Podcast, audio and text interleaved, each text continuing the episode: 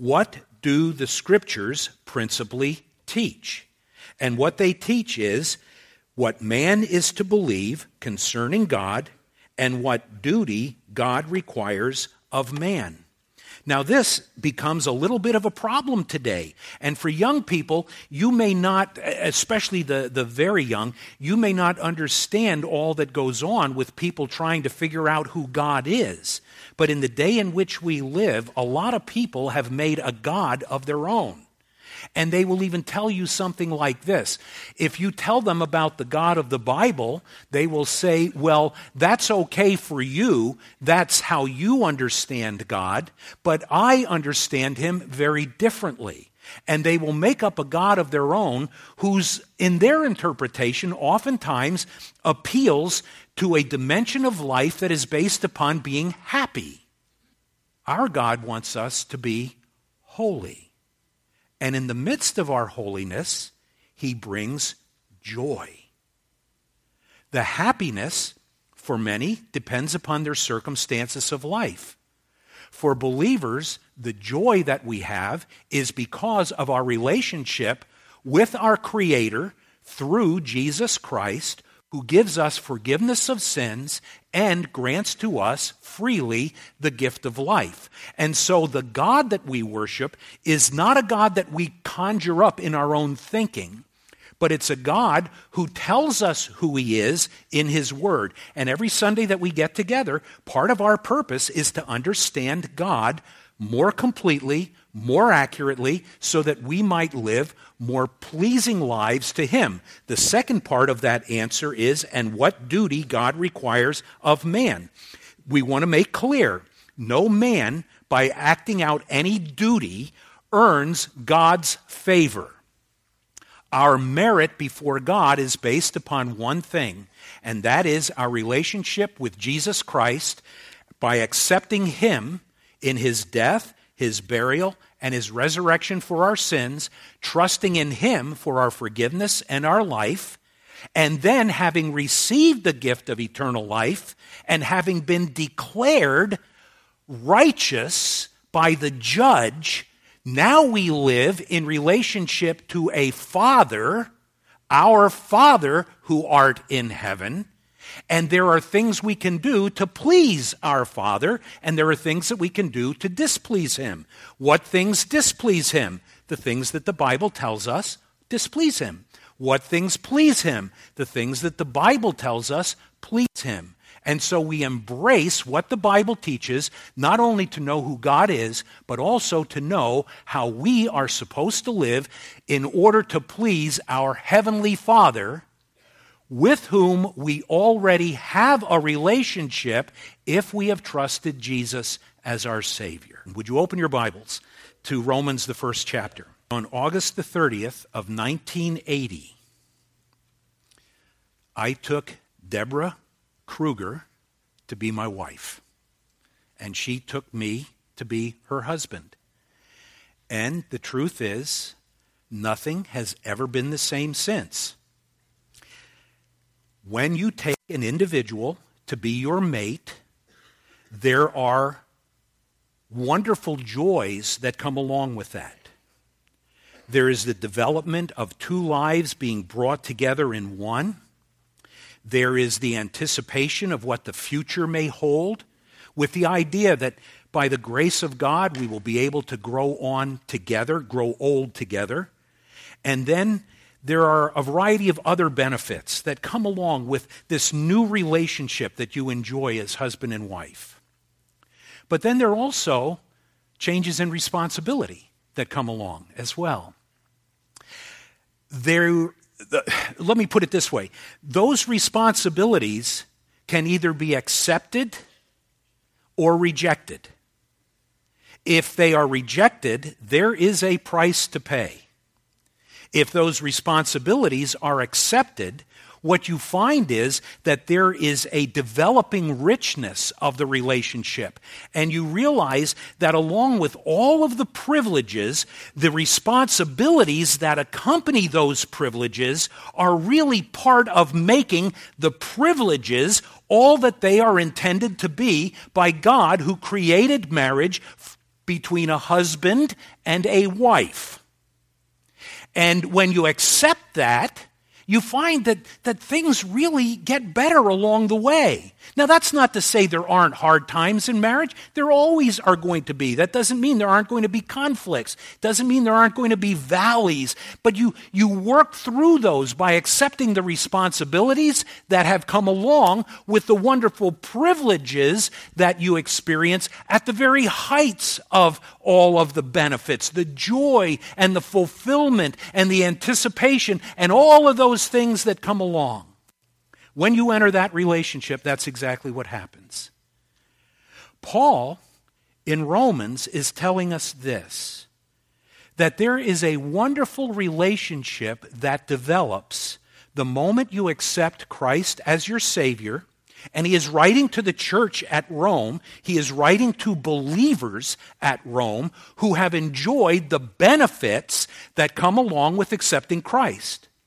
Those benefits include having all of our sins forgiven, past, present, and future, so that there is therefore now, and Paul's going to say this later on in Romans chapter 8, there is therefore now no condemnation to those who are in Christ Jesus. In other words, to those who have embraced Christ as their Savior, their sins have been forgiven, and they have been given freely the gift of eternal life, which is not merely a duration of being in heaven forever, but it's a whole new quality of life that begins at the moment you trust Christ.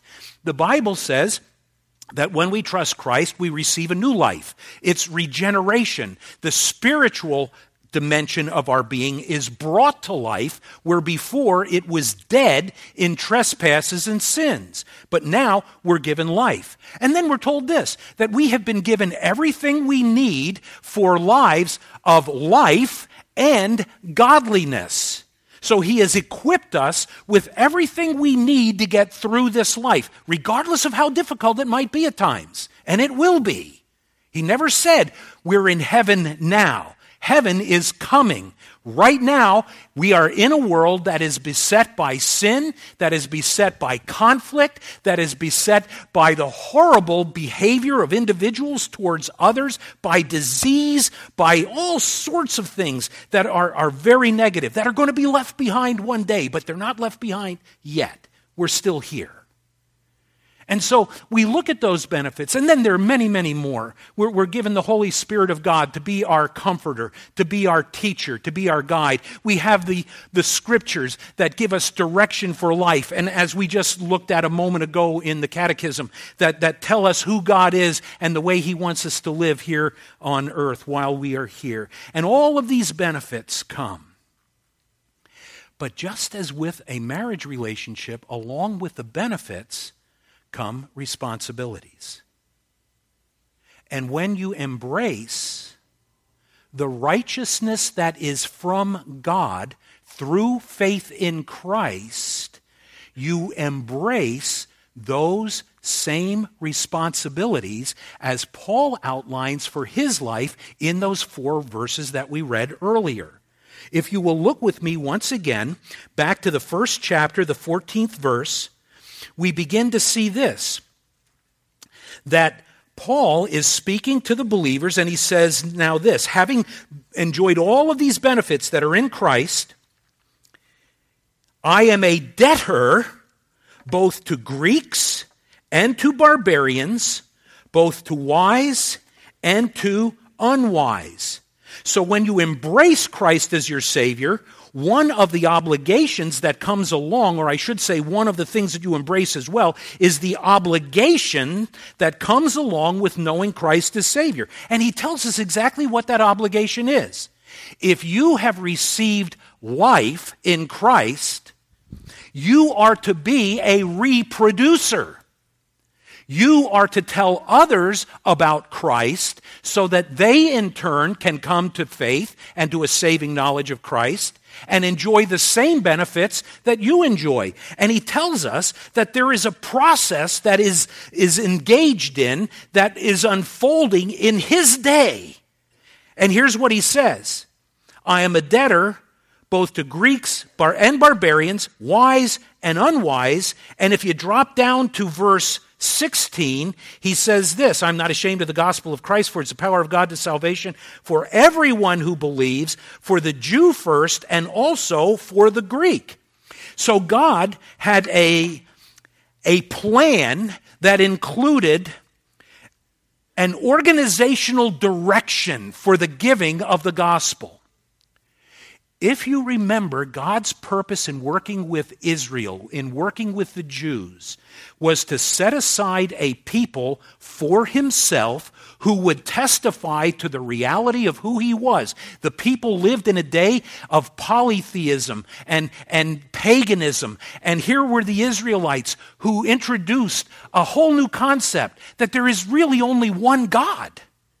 And they were to communicate who that God was, that he was a holy God, a righteous God. He was a judge. He was a God who cared for his people. And they were to communicate that through their lives. But what happened was, as time went on, they began to forget their God. And they went through a series of difficulties. And we read about those as we go through the Old Testament. We read about the times of the judges and the awful conditions that existed then. We read about the times when the kingdom was set up and Saul beginning this process of kings, and David, and then Solomon, and then under the son of Solomon, who was Rehoboam, there is a division in the kingdom. And we find that both northern kingdom and southern kingdom both rebelled against God, and they rejected him, and they began to worship idols, and they became involved in the same practices that the people around them were involved in, to whom they were supposed to be a testimony, and they were supposed to be a cleansing force in those lives of those people. And it went just the opposite. And so God set them aside for a time and began his work through the church. But the church was to understand something, that the gospel message still was to be given to the Jews.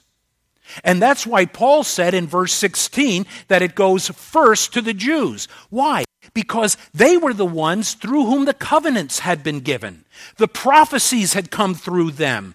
They were the ones to whom God has made promises for their future. And those promises are still going to be fulfilled.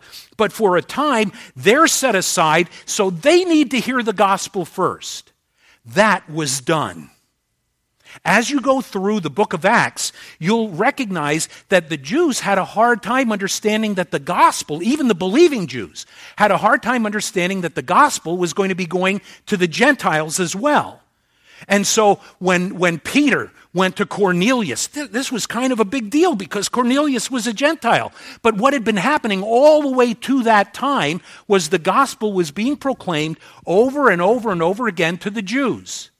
And so Israel, as a people, had the gospel presented to them, and they continued to reject it. That dimension of going to the Jews first has been fulfilled. The process that we go through as followers of Christ is no longer chronologically subject to going to the Jews first. But if we have the privilege of telling Jewish individuals, about Christ, we take that opportunity. But today, there's no difference. I want you to look back at chapter 10 and just look at two verses there, right there in the book of Romans. Turn back a couple pages to chapter 10, and you're going to see here in verses 11 and 12 the new standard, so to speak. For the scripture says, whoever believes on him will not be put to shame, for there is no distinction between Jew and Greek, for the same Lord over all is rich to all who call upon him. Well, now Paul is in a day in which the Jews are receiving the gospel first, but they now have received it. And so he says, now I've become a debtor, not merely to the Jew, but to the Greek, and then he uses the word barbarian, and then he says to the wise and to the unwise. So I want you to look at that. When we talk about going to the Greek, why would he make a distinction of the Greeks? Well, the Greeks became very important in the issue of spreading the gospel because the Greek language was the language in which the majority of the New Testament was written. Some of it was written in Aramaic, but Greek became the primary language through which the message that God was delivering was being written. And there was a culture that had developed, even though it was in the Roman Empire, the Greek culture had been embraced even by many of the Jews. The Sadducees had fully embraced the Greek culture, and that's why in some cases they were at odds with other segments of the Israelites. Anyway, this Greek culture was a refined culture. It was one that was very committed to knowledge, to study, to philosophies. And Paul says this, to those people, I am a debtor. I owe the gospel to the people of the culture in which I live. But then he said, I also owe the gospel to barbarians. Now, when you hear barbarian, do you think of Arnold Schwarzenegger? Conan the Barbarian, you know, he eats his meat and walks around in a loincloth and shows off his muscles. That is not what is meant here.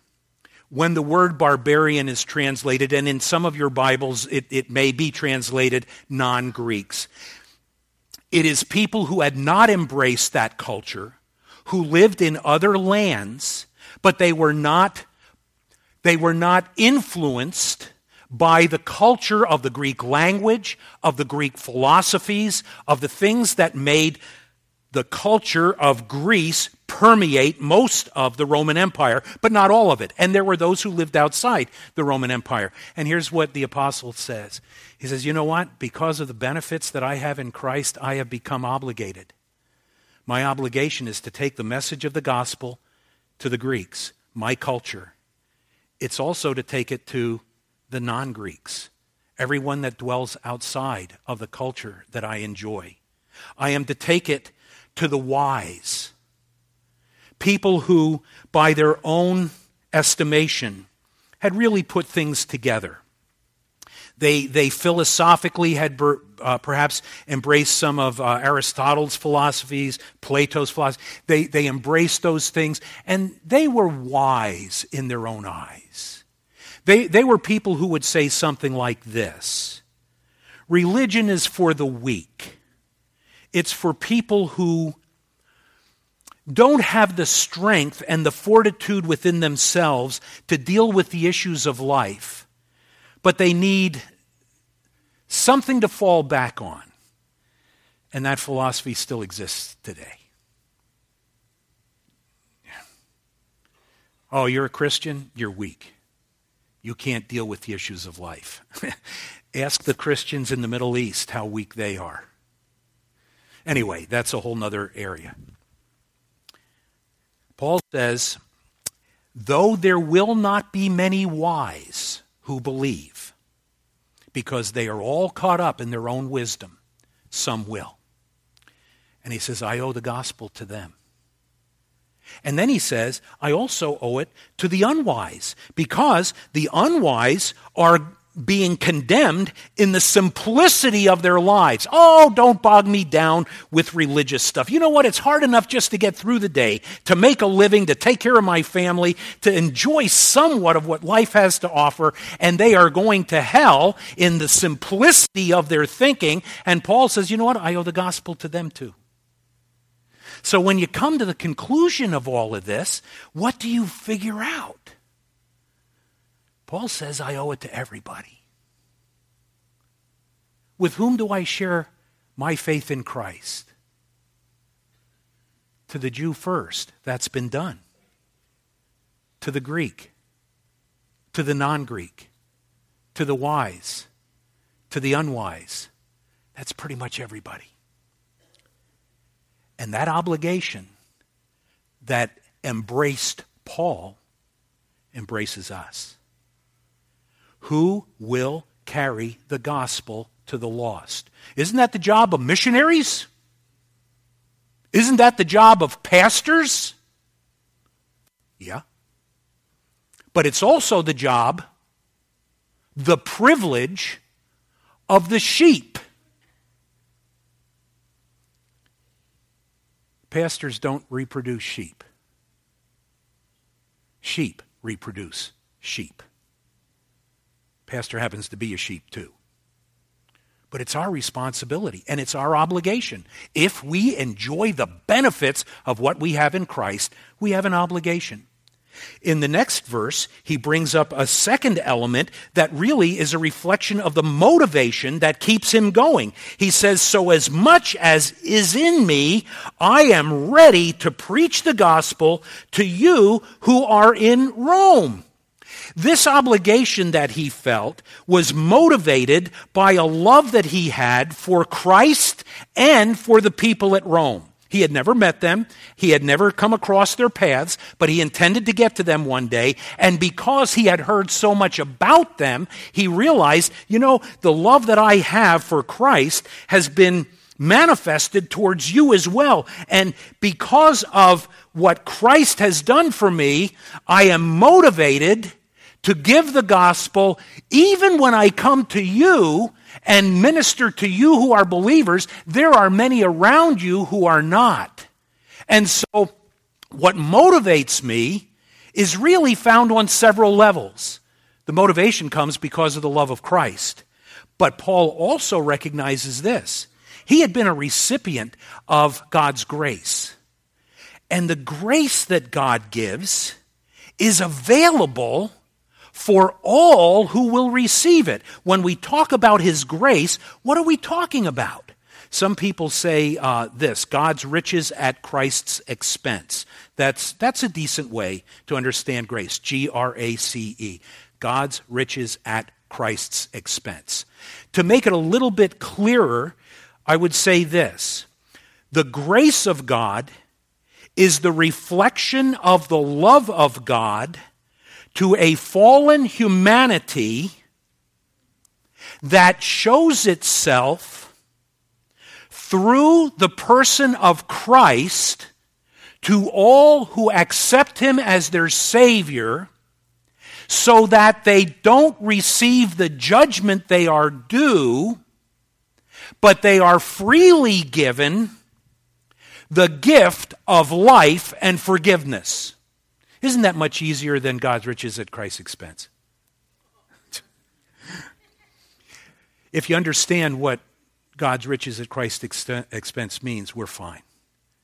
It means that God gives us, and by the way, some people say, well, what's the difference between grace and mercy? Mercy is God not giving us what we deserve, which is hell. That's merciful. But his grace takes us beyond that. It gives us what we don't deserve. I don't deserve to be forgiven. I don't deserve to have eternal life. But God's grace, which is the outworking of his love, is given freely when I trust Jesus as my Savior. And so it's the grace of God that motivates. But I want to tell you, there's something else that should motivate us as well, and that is the need of the lost. People who do not know Christ as Savior are not in just a tough spot.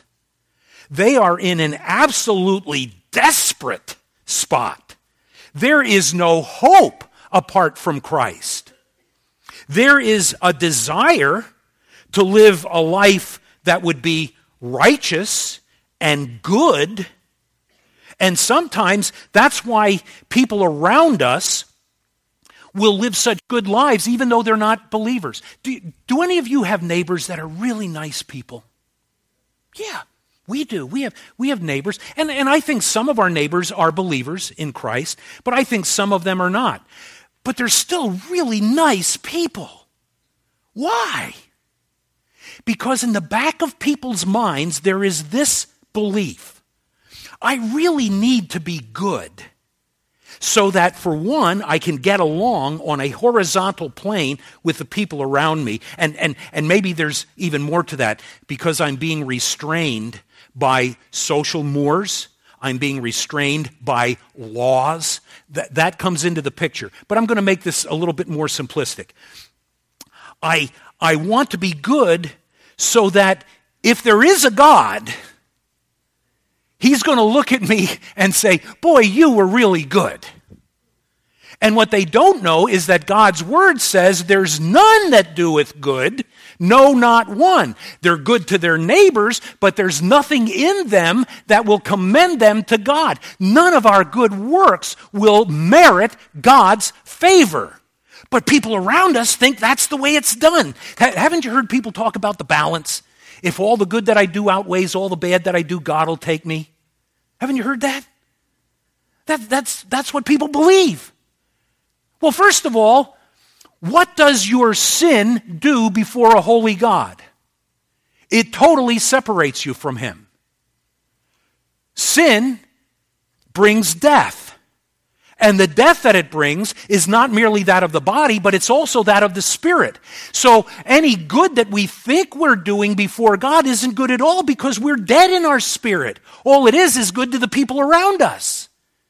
And so when the unsaved person, the person who has never trusted Christ, stands before the judge and he says, "Depart from me, I never knew you," their cry will be, well, didn't I do anything?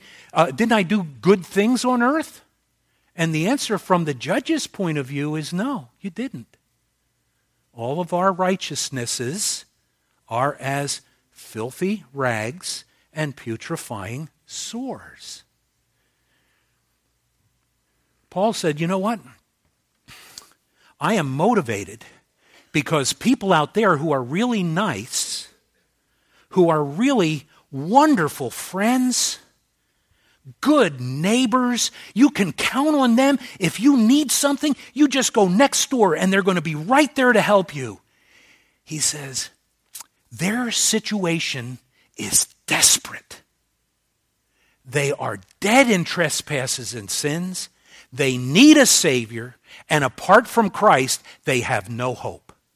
And so he says, the message itself is part of why I am motivated. And then he brings a third element where he talks about the nature of the message itself, which is this. So as much as is in me, I am ready to preach the gospel. You all know what the word gospel means. What does it mean? Good news. That's what gospel means. He is saying this: I have a message that is so good, it can reverse the eternal destiny of those who do not know Christ as Savior. It is a message that tells me this: the righteousness of God, what he demands as his holy standard, is met at the cross of Christ, so that those who are dead in their trespasses and sins, who deserve judgment, can receive my love and my forgiveness. What a message! A message of good news. Sometimes people get the idea that, oh, you Christians, you walk around all the time talking about judgment. Well, judgment is a very serious issue, and it's something that needs to be talked about. But I want to tell you, the greatest part of what we have is the good news of the gospel. Now, you can't leave out the judgment part, because God is holy. But you can't leave out the love of God that says this: a holy God who loves his creation provided for forgiveness, and that forgiveness comes through Christ. That's the good news. He took your penalty. He was buried. We were singing earlier, and sometimes I wonder if people who do not know the Lord listen to the songs that we sing, how confusing it must be when they read about the blood. You know, you remember we were singing about that this morning. How confusing is it when you sing about the blood? Those of us who know Christ as Savior, we understand what we're talking about there. But oftentimes people who don't know the Savior, they don't know the language we use. So we must be very careful that we communicate accurately. The blood is that part of Christ that was shed that caused him ultimately, from the human point of view, to die. So that through his death, the shedding of his blood is what cleanses our sin, so that we look at the death of Christ and say, when he died, he provided for my forgiveness, for my cleansing. It's through the blood of Christ. Another way of saying, through the death of Christ, he died for my sins, he was buried, and then the Bible tells us he rose again from the dead. And we're coming up to Easter before real long. It'll be here before you know it. And we sing and we celebrate the resurrection of Christ. But quite honestly, I celebrate that every day. Christ is alive. He rose from the dead. That is good news. If the Savior had died and stayed in the grave, how good is that?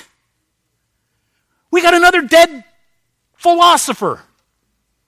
Muhammad's in the grave and he's dead. And he's not coming back to life.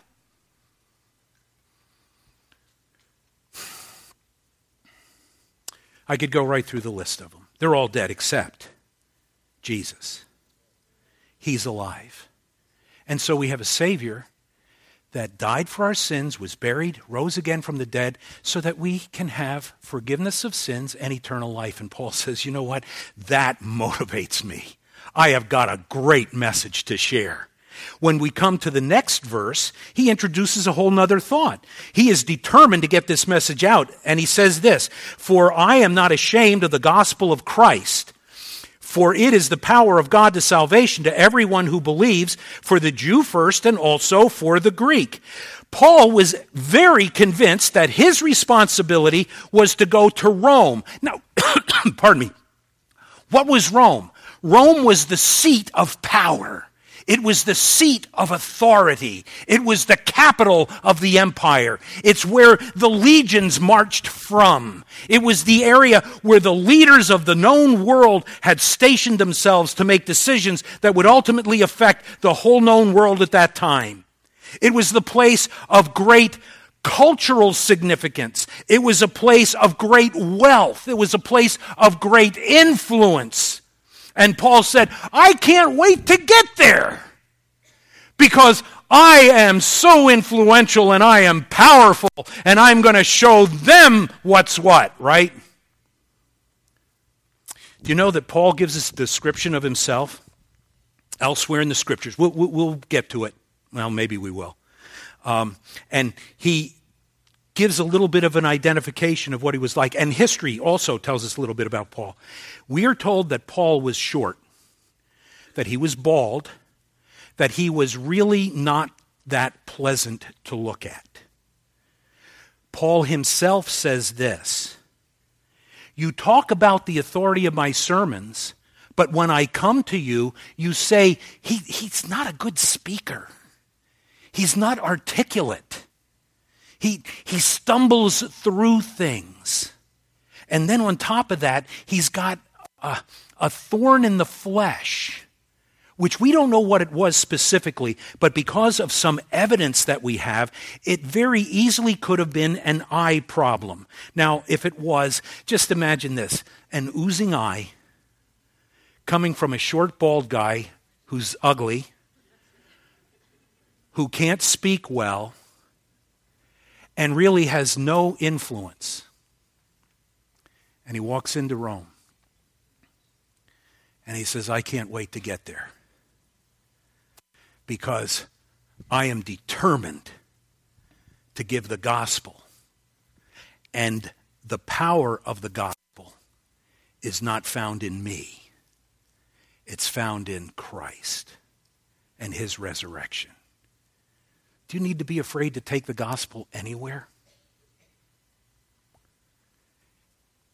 If you got an invitation to meet with President Obama, I would hope that you would take whatever opportunity God gave to let him know that there is a Savior who died for him and rose again from the dead and can give him wisdom and life and influence for the cause of Christ.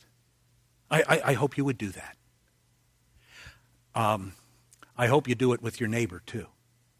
They're not quite as big a deal as President Obama. He says, I am not ashamed of this gospel because it is shameless. What is there in the gospel that would bring anyone to shame? Is it that Christ loved us? Are you ashamed of that? Is that he died for us? Are you ashamed of that? Is that he rose again from the dead? Are you ashamed of that? No, see, what happens is people ridicule individuals who give them the gospel, and then we get all squirrely. And I understand that. I know what it's like. We don't like to be ridiculed. We don't like people to think that we're holy rollers. And if anybody rolls down this aisle today, I'm going to smack you. We are not holy rollers, okay? We do not do that. We live righteous lives. We want to please the Lord. Paul says this. He says, I'm not ashamed of the gospel. Why? Because of what it can do. It has life-giving power. It can rescue you from the wages of sin. It can set you free from the bondage of sin. It can give you life. It can give you purpose. It can give you direction. And he says, the power of the gospel is life-giving. Why would I be ashamed of that? And then he says, in addition to that, not only is it life-giving, but it's transforming. It can take an addict and set him free. It can take an abortionist and forgive what he has done or she has done and give them new life that now defends the living. It can set you free from a heart of hatred and anger. It can set you free so that that which in you consider to be weak can be made strong. That which is within you that is fearful can be made brave.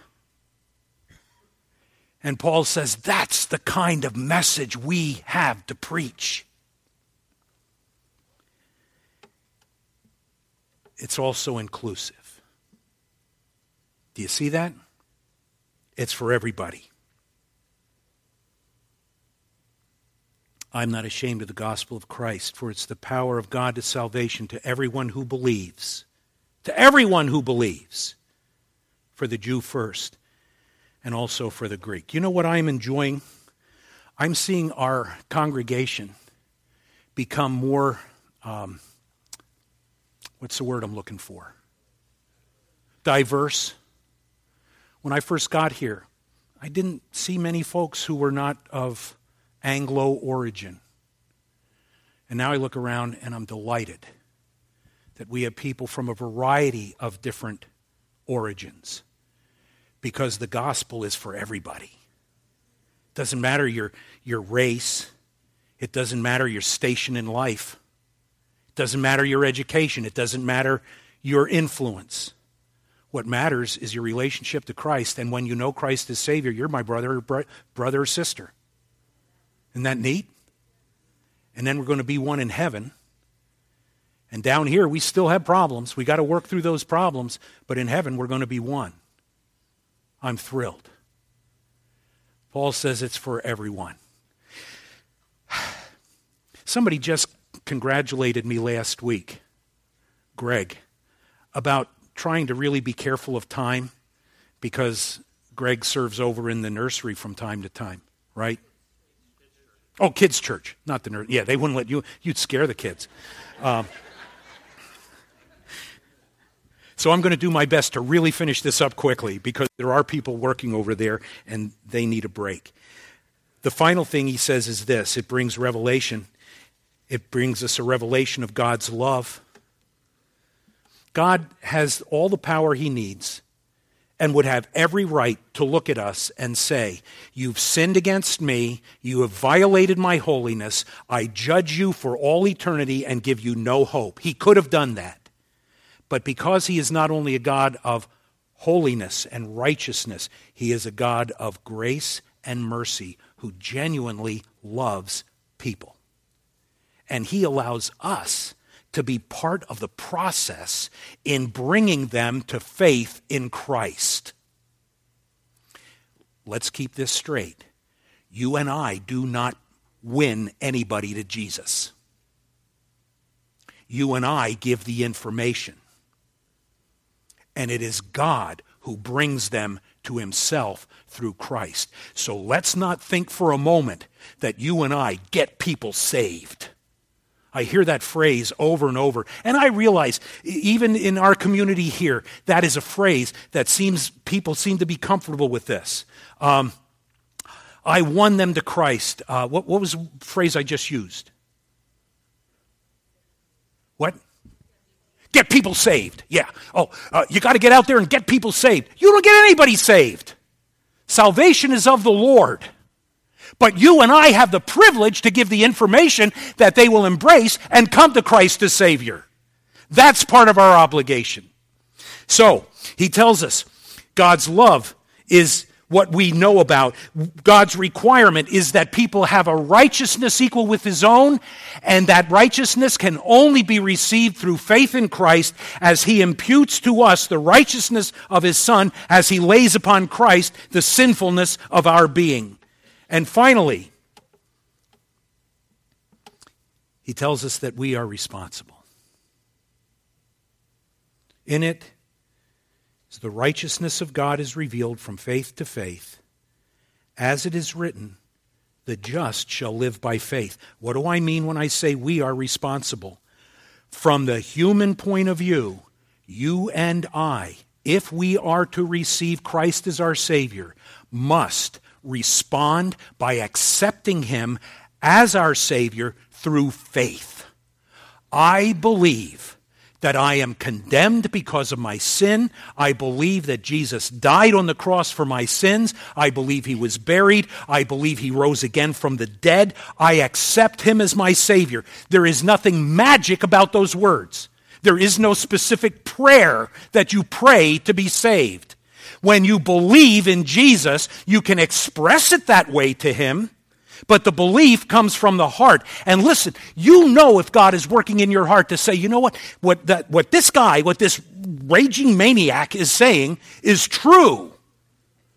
And I need that Savior. And I believe in Jesus. Now your responsibility is to respond in faith. And I call you to do that if you've never trusted Christ as Savior. I have the privilege of asking you, will you trust Christ and pass from death into life? And if you will, I promise you this, the new life that you are about to embark on will be the most exciting, thrilling, fulfilling life you could ever possibly live. But it may be tough. It may be tough. And so the Lord says this. The part about from faith to faith. And by the way, I didn't mention this. There's so much, but look at the time. The righteousness of God should be translated righteousness from God. Greek word ek, from God. It is a righteousness that he imputes to those who will believe. And then when you exercise faith in Christ, you exercise faith living for Christ. From faith to faith. Now, every day I trust him, I rely upon him, I know he will not make any mistakes, even when I think he's doing something wrong. I trust him.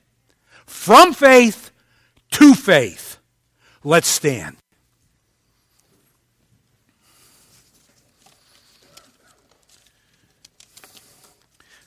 Father, we've had the privilege to open this portion of your word. Please take it and apply it to our hearts in whatever way is necessary for your glory. Amen. God bless.